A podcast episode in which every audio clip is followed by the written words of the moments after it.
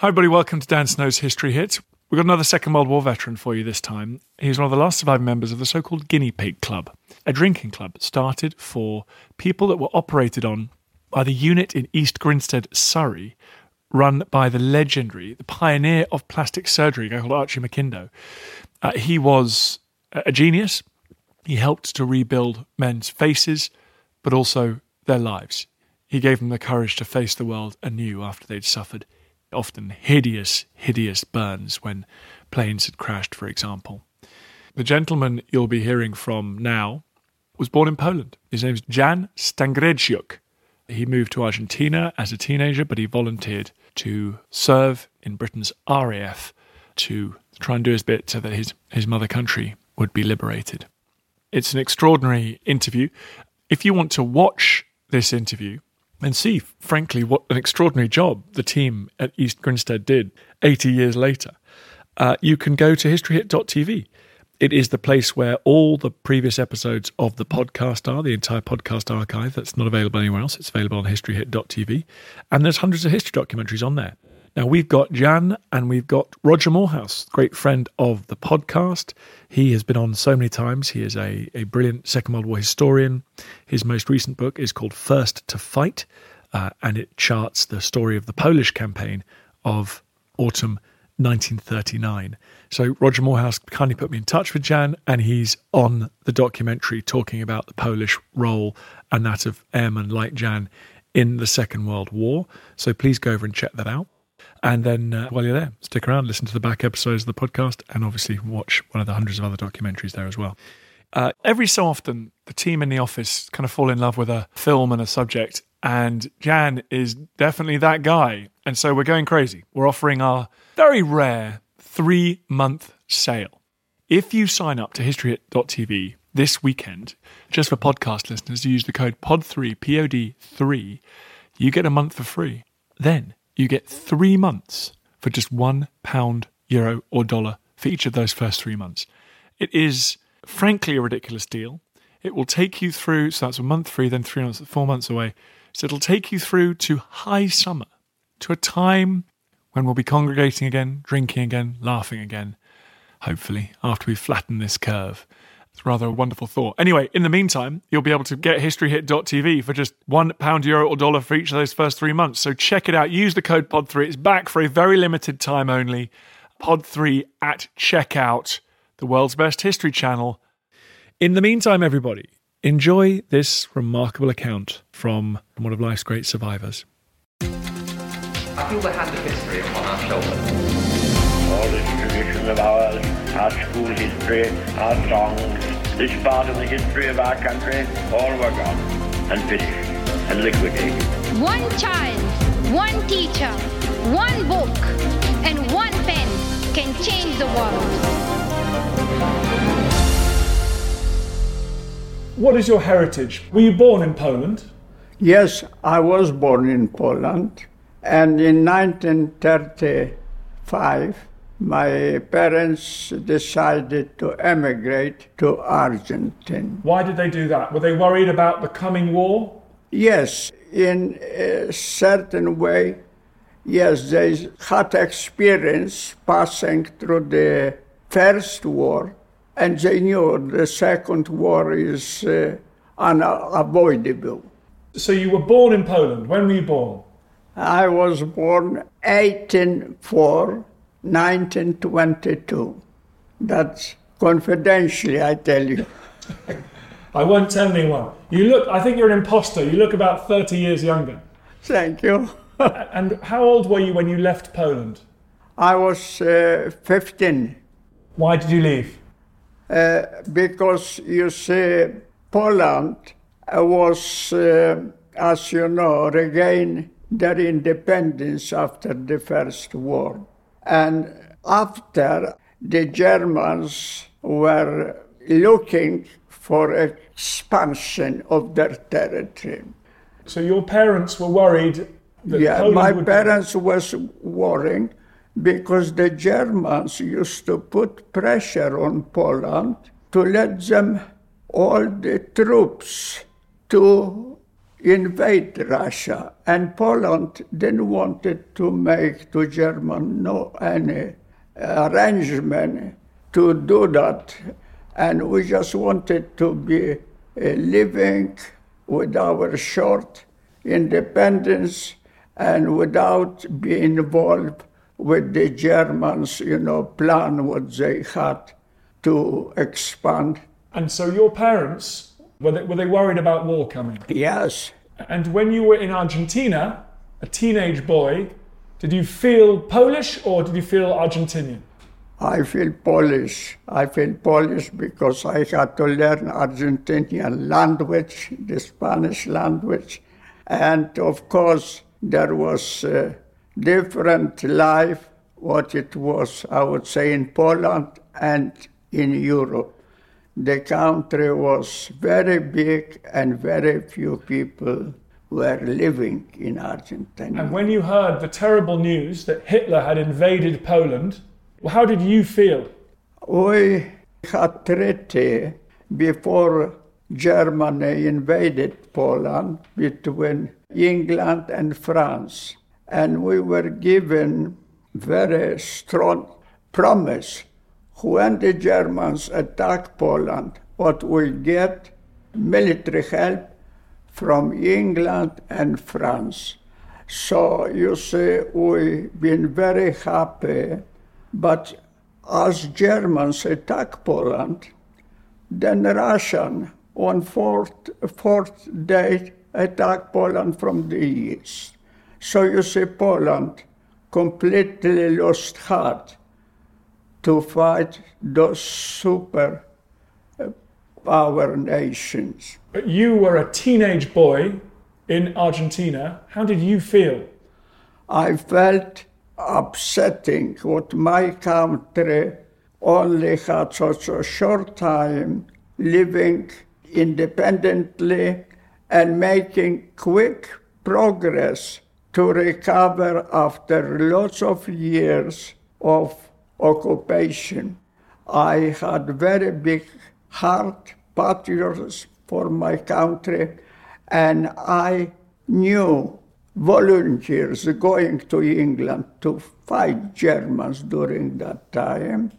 And uh, I applied for that advertisement. I think it was uh, mostly uh, British, French who decided to emigrate, and I joined in. So you, you were prepared, even though you were in Argentina, safe.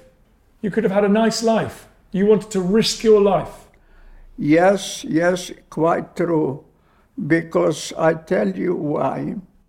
The Germans knew what England was getting lots of supplies from Western approach. And the problem was they had lots of battleships cruising around South Atlantic and lots of submarines making very big uh, damage to the sea communication what were heading to England with precious supply because big convoys bringing supply to England had escort from battleships, you see, so they were much safer. But those big liners who as the war started, luxurious passenger li- liners, they were converted to carry meat, food supply during the war. So the Germans were making terrific gains by doing damage to supply what was heading to England from Western approach. But you, as a young boy, your mother and father, they'd taken you to Argentina to be safe from the war, and now you were going back to the war. Yes. Did, did, what did your parents say? My mother, for the last months before uh, my ticket arrived for the journey to England, was every time when we sat to have a meal, she was looking and crying. And I was so happy the sooner I could get on the boat to England. So, uh, I mean, I won't be making so long upset for my mother. My father was in the First War also military man, so he gave me my own decision. He told me, if you decide to go with lots of volunteers, you do it as you like, he said, because you decided what you want to go, and if I stop you, I probably will be to blame. And I decided to go. Now, it's 80 years later. You suffered during the war. Was that the right decision to go? Yes, yes, it was. Because I tell you, without having trust in England and France at that time, I think uh, the Europe may be different for years and years to come. And I think I had trust in England, what we probably have to take risk in the end to tell Germans uh, their expansion is stopped. And our uh, Prime Minister, uh, Neil Chamberlain, uh, in the end, he knew what the Hitler never gave him promise, what it will be peace in Europe. But for you personally, you could have lived in Argentina, had a nice farm, Yeah. and instead you got terribly injured in the war. But for you, for you, was it the right decision? Yes, because I tell you why. As my country regained their independence after 100 years, we were proud to be free. Because in those days, the Russians occupied half of my country and the Germans second half. And they were always very, very badly treating my people. And I thought I had the biggest uh, intention to come to England as that war started because the Germans, as the war started, they were almost proud and very sure what Europe is under their control. But I thought I must go, as England in that time was very big superpower, yes.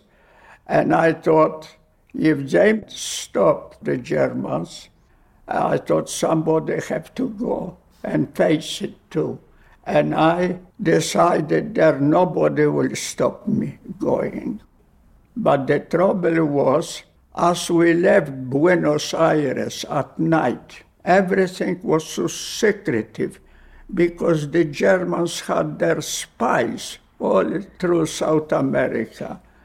So we've been told never talk to strangers as we were waiting for the, our big boat to start sailing.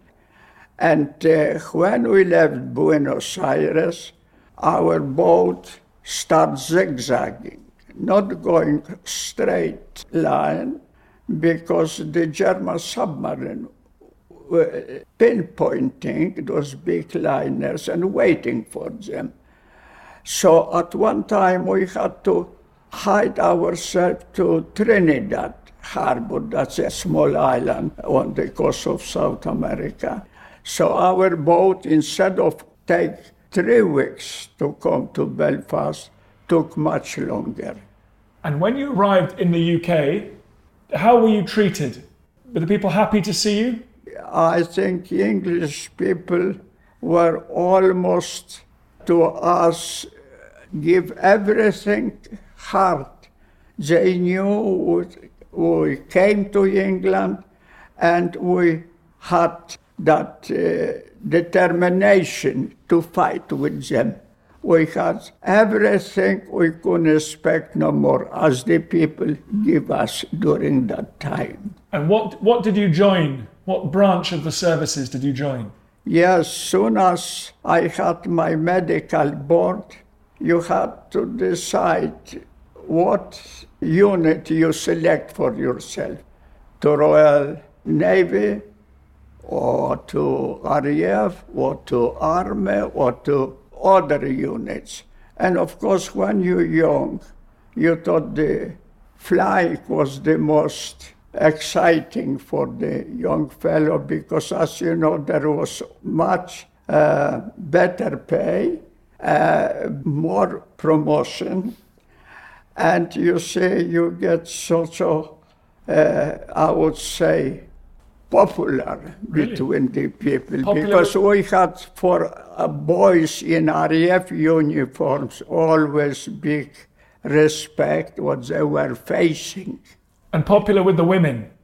Ah, women, thank you for asking me. They were wonderful. I tell you why.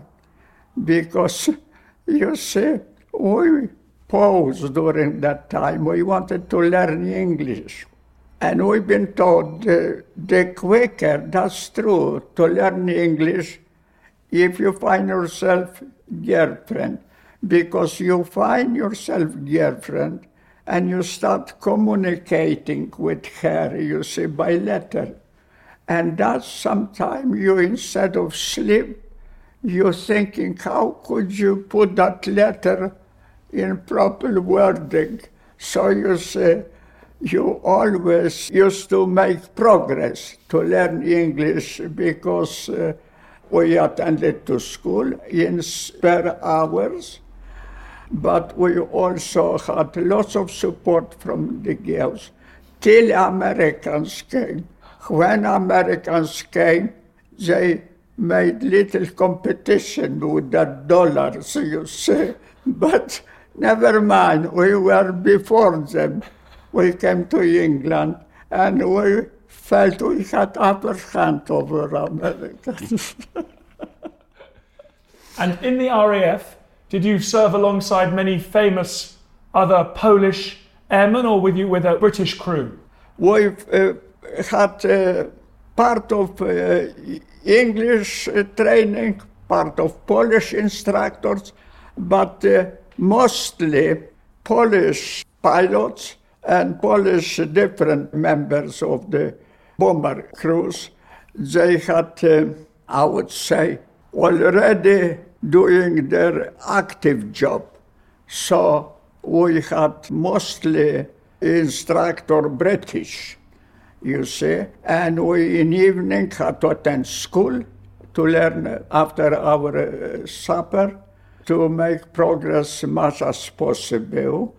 And uh, in the end, after a few months, I started corresponding with letters to my different friends, and I was almost so happy what I could speak Spanish and English on top of that. Yeah, three languages, very impressive. yes. Was your first active service in a Lancaster? No, no. My first service was Wellington, two engine bombers. Very old. First in the as the war started, that was our the best bomber. Were you doing daylight raids in those Wellingtons? Yes, we but we we've been doing uh, mostly flying at night. Okay. Our uh, you say mission what we used to do because we've been trained to fly that night. And what date was this? When, when did you start flying those Wellingtons? So we used to fly over uh, France. Uh, General Petain, Yeah. uh, as a leader of uh, that part of France, what was uh, under French rules, to drop leaflets and give them support. What we're still fighting, and we're going to regain for them their freedom And when did you start dropping bombs? during my training to get bigger uh, mission on the program to go and bomb Germany, I had continuous training. We had maybe two more weeks being prepared to our missions will change from easy, easier mission what we've been doing from beginning but to start bombing Germans.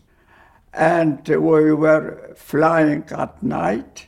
Was this the summer of 1940? Were you already. Uh, yeah, 42. By now we're in 40. Yeah. Okay. And during that uh, special night uh, mission, we had to go over North Sea as close to the German border as possible. And uh, during the takeoff, one engine failed. And that's when I crashed, you see. How many minutes, how many seconds after taking off? Oh, I think maybe few seconds.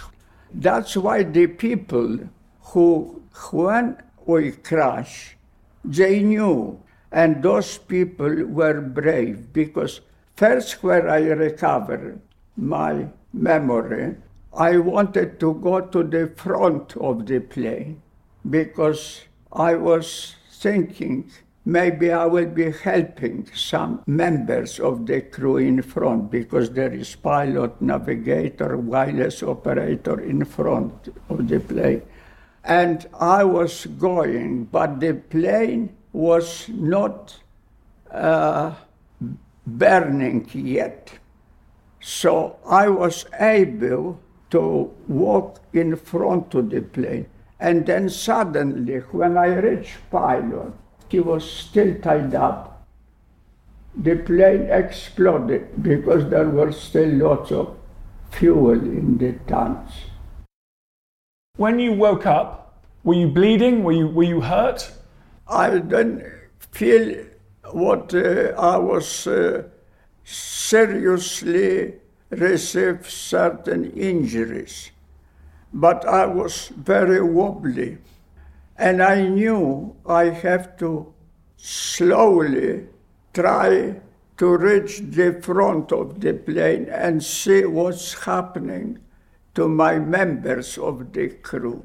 Were, were they your friends? Were you close with them by that time? Yes, stage? very much so. We were more than brothers together, you see, because we knew we fight our lives one for another one. So you see, it was terrific friendship, you know, what we developed. And as I reached my pilot, I've been trying to uh, pull him out, and I knew he was still stripped with his belt because he gave us order. He said, we cannot bail out because we have not enough, but we're heading for crash owing to engine failure.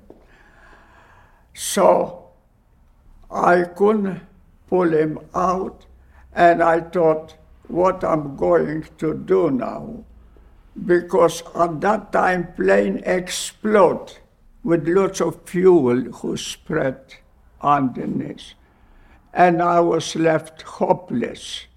So I couldn't see nothing, so I covered my left side of my face with my left hand, and with my right hand I tried to look for exit. Luckily, during the crash, my Wellington broken in half. I somehow could see very difficult view when I opened my eye. Or there was a bit of daylight. And through that exit, I squeezed myself out of the plane but I was already, my flying suit was ignited in fire. And I was on my ground trying to get far as possible out of bit of distance from the plane. And during that time, people who came and tear my flying suit from me because you see, when the plane exploded, some of the fuel was everywhere and some spray on my flying suit. When he exploded, that fire, I was in cloud of fire. The pl- plane was all covered in fire, you see. So I was lucky what somehow with that last glance through that exit, what I could feel with my hand, got myself out. But I already was in fire because my flying suit was uh, wet. Hey, sleepyhead. Why so sleepy? Oh, it's because your mattress is a bag of potatoes and scrap metal. You should try a Nectar mattress. With award winning layers of comfort, you can sleep easy knowing you got incredible value. Mattresses start at just $499, and you get hundreds of dollars in accessories thrown in, as well as a 365 night home trial and a forever warranty. Go to nectarsleep.com.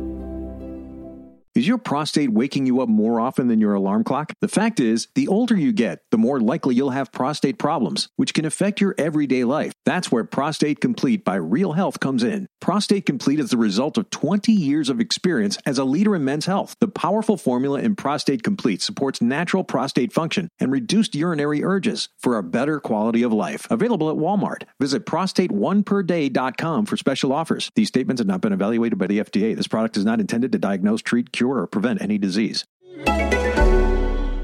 And did any of the other crew survive? No. You see, because uh, they were in front, and the heaviest impact, you know, uh, is always in front, you see, because there is engine and so on.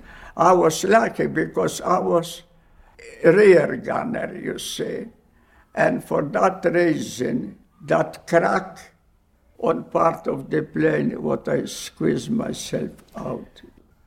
And how bad were your injuries? Oh, I'm glad you asked that.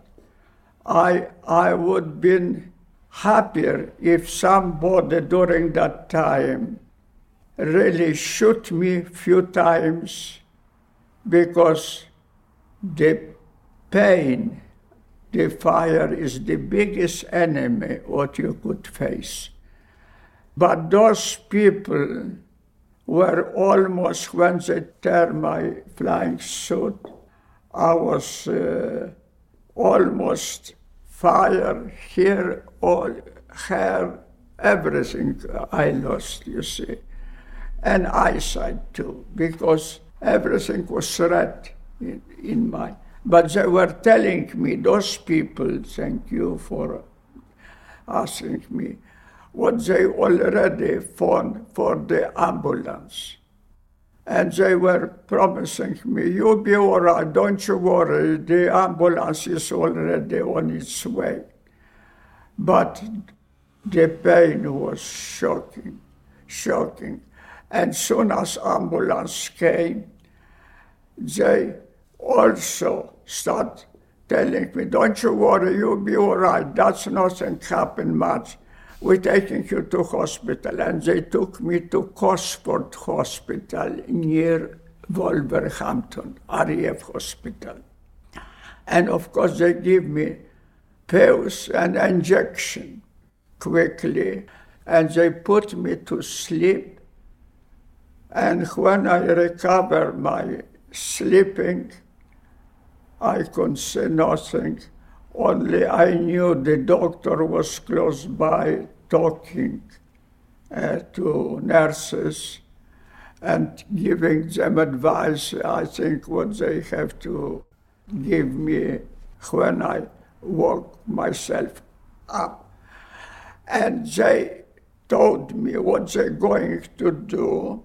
They're going to give me every day a hot bath and tear the dressing. You see what I was covered all, all my head, years, because uh, they must change the dressing every day, full of oil on it, wet in oil.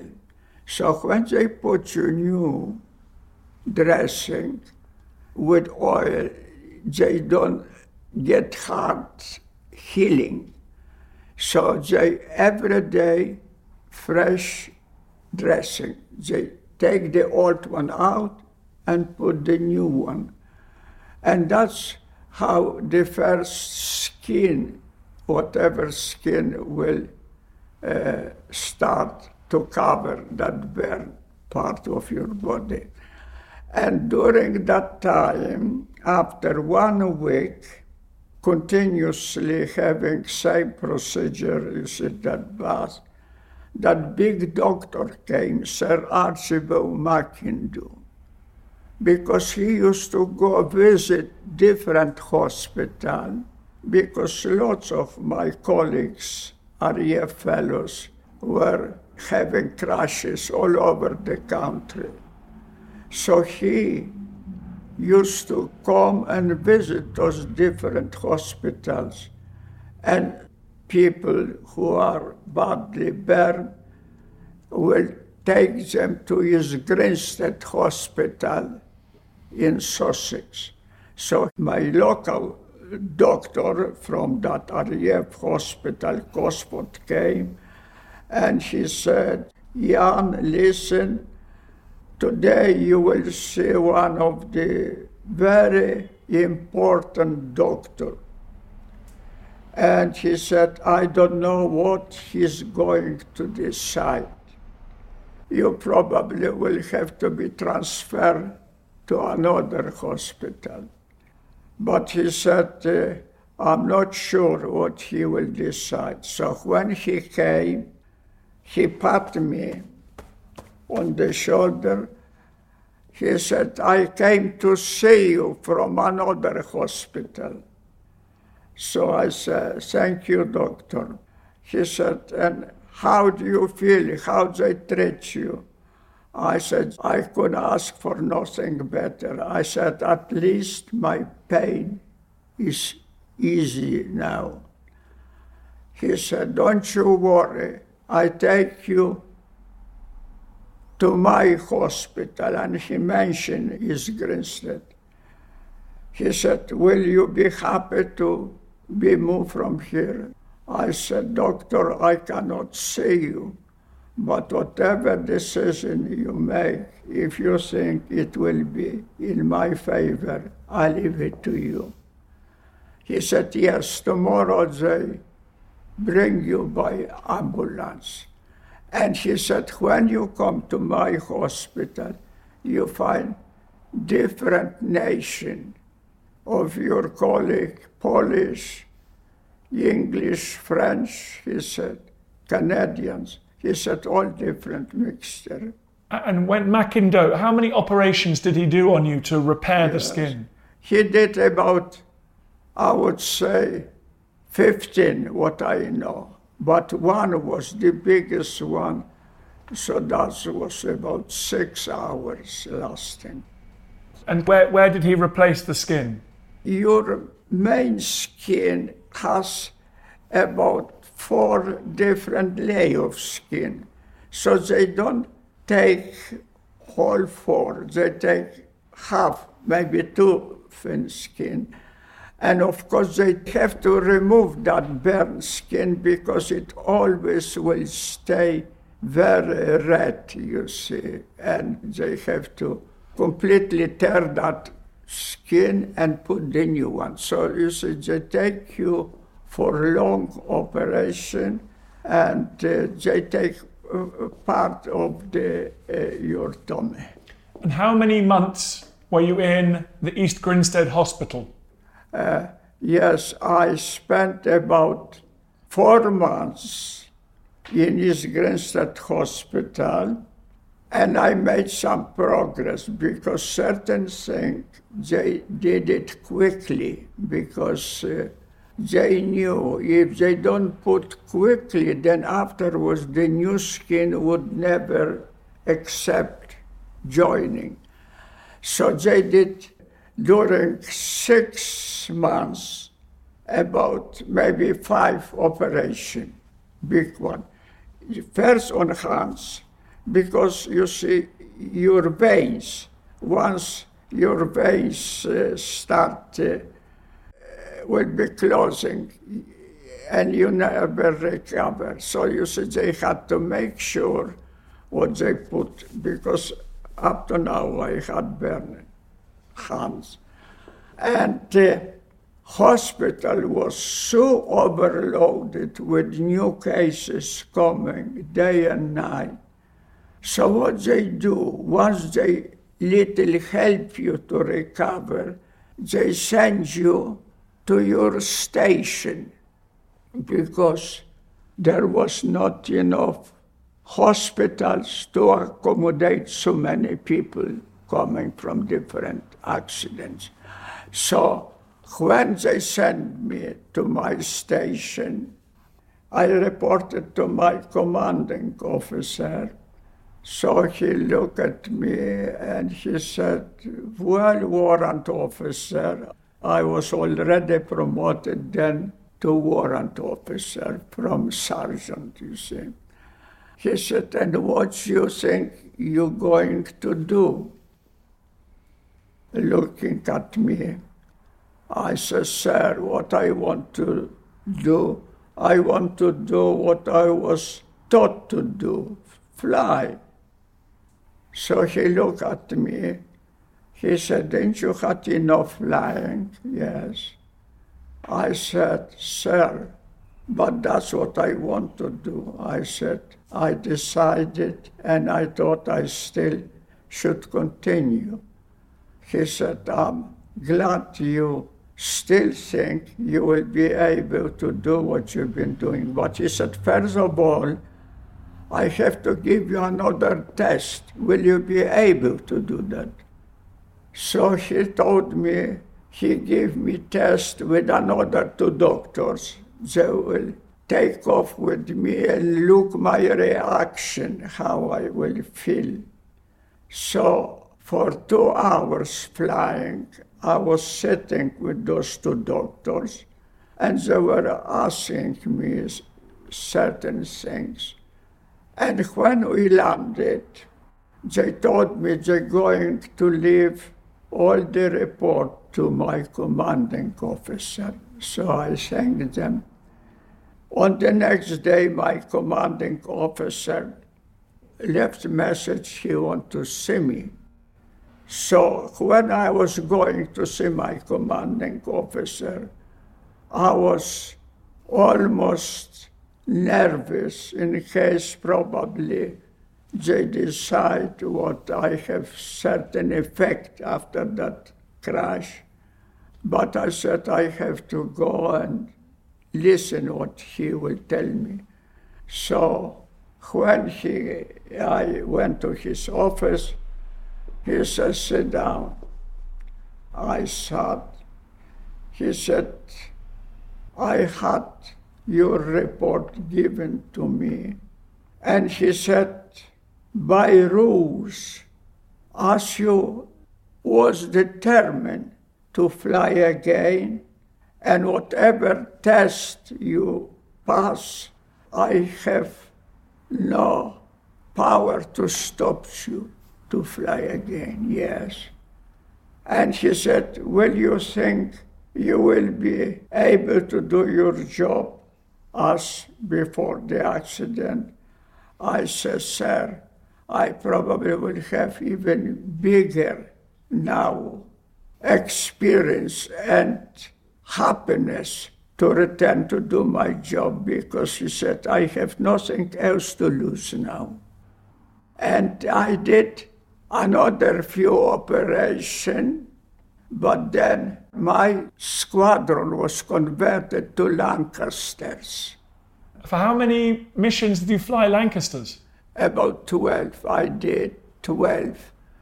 And hospital recalled me For more operations? for more because they said it is uh, in their rules. You know, everything should heal one after the other. Yeah. And when you were flying, were you uh, more scared, more traumatized about another crash, or were you, were your, was your mind okay? No, no. You know why?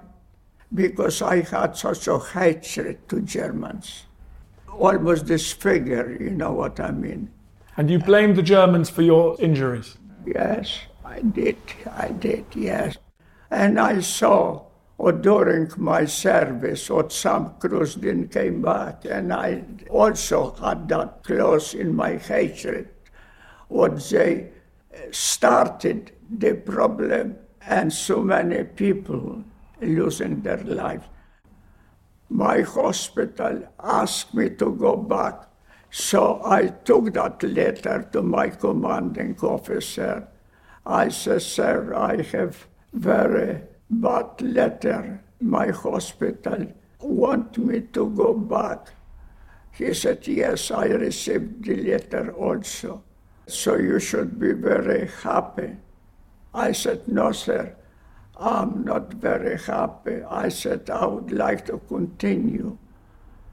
So he turned to me. He said, No, you should be very happy, or they still want to do something to help you. He said, Because otherwise you will be facing your life as you are now, not what you should look. What was the response like from, from people, from your friends, from your crew? How did they you. respond? You see, that hospital in East Grinstead, that is the town when people never stare. Because those people knew what we lost our disfigurement and other injuries. Some lost leg or arm or whatever. They knew what kind of job we were doing and they didn't stare at us. That's why we love that, the people in that East Grinstead. They give us heart, and we used to continue to have our reunion there for many, many years after when war ended. And some of the boys came from Australia, from Canada, for two days reunion to East Grinstead. But now is discontinued because is very few left those boys here. I'm one of them from Polish, you see. And if you hadn't had plastic surgery, would your life have been very different? Oh, yes, yes. Maybe in that town, people East Grinstead, they got so used to see so many those people. And the doctors, that Sir Archibald McIndoe, he had such a big responsibility how many people quickly as possible to rebuild them that doctor not only what he tried to rebuild better bit of your look for the future, but mentally to recover too. Lots of them turn to live different life, taking to drinking and losing self-control and many, many things happen. I tell you, the last little important thing what I remember when I land myself in hospital, my wife, I mean during that time, not my wife, just girlfriend, uh, find out from my friends what happened to me because uh, she wrote to my friend and she said uh, she had no news from me. He replied to her and he said he had accident and he is in hospital. So my girlfriend she said, which hospital? in London, because I met her in London, you see. He said, no, he is uh, somewhere in Sussex. But he said, uh, we are on holiday, so he said, uh, I have his address uh, at base, you know, in the squadron. So she said, when you get back, please phone me and uh, tell me his address. So he did. And on Saturday, I remember Saturday about one o'clock, a staff nurse came and she she said, Jan, there is some lady want to see you. And she came and she said, What happened to you? Why didn't you phone me? What happened? I said, But look at me, uh, my hands all bandaged. I said, and I said, I'm not very presentable to tell you what happened. She said, but you shouldn't do that. She said, you're not only one what happening. You said, she started to give me a bit of more spirit. But I said, if the doctors will help me and uh, put me more suitable to have holiday, then I said, I probably will see you. Yes. Or she said, not probably, you make sure. I said, how did you came? She said, by train. I said, what about your car, what you have? I have no petrol, she said. My car is out of use, so I took her back to the station, it is about, you know, a couple miles, and thanked her for visit. She said, why I came to visit you? Because she said, all, most of those boys, they have family come to see you.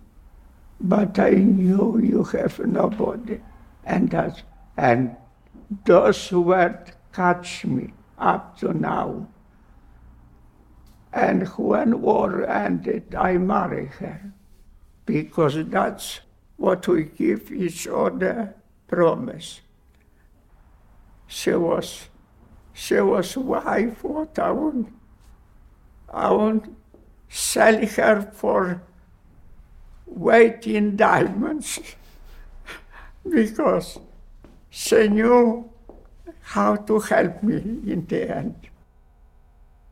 Um, the Guinea Pig Club, we hear about it. Was it important for you all to stay together and, and, and stay in the club? Yes, yes, that was friendship. That was friendship.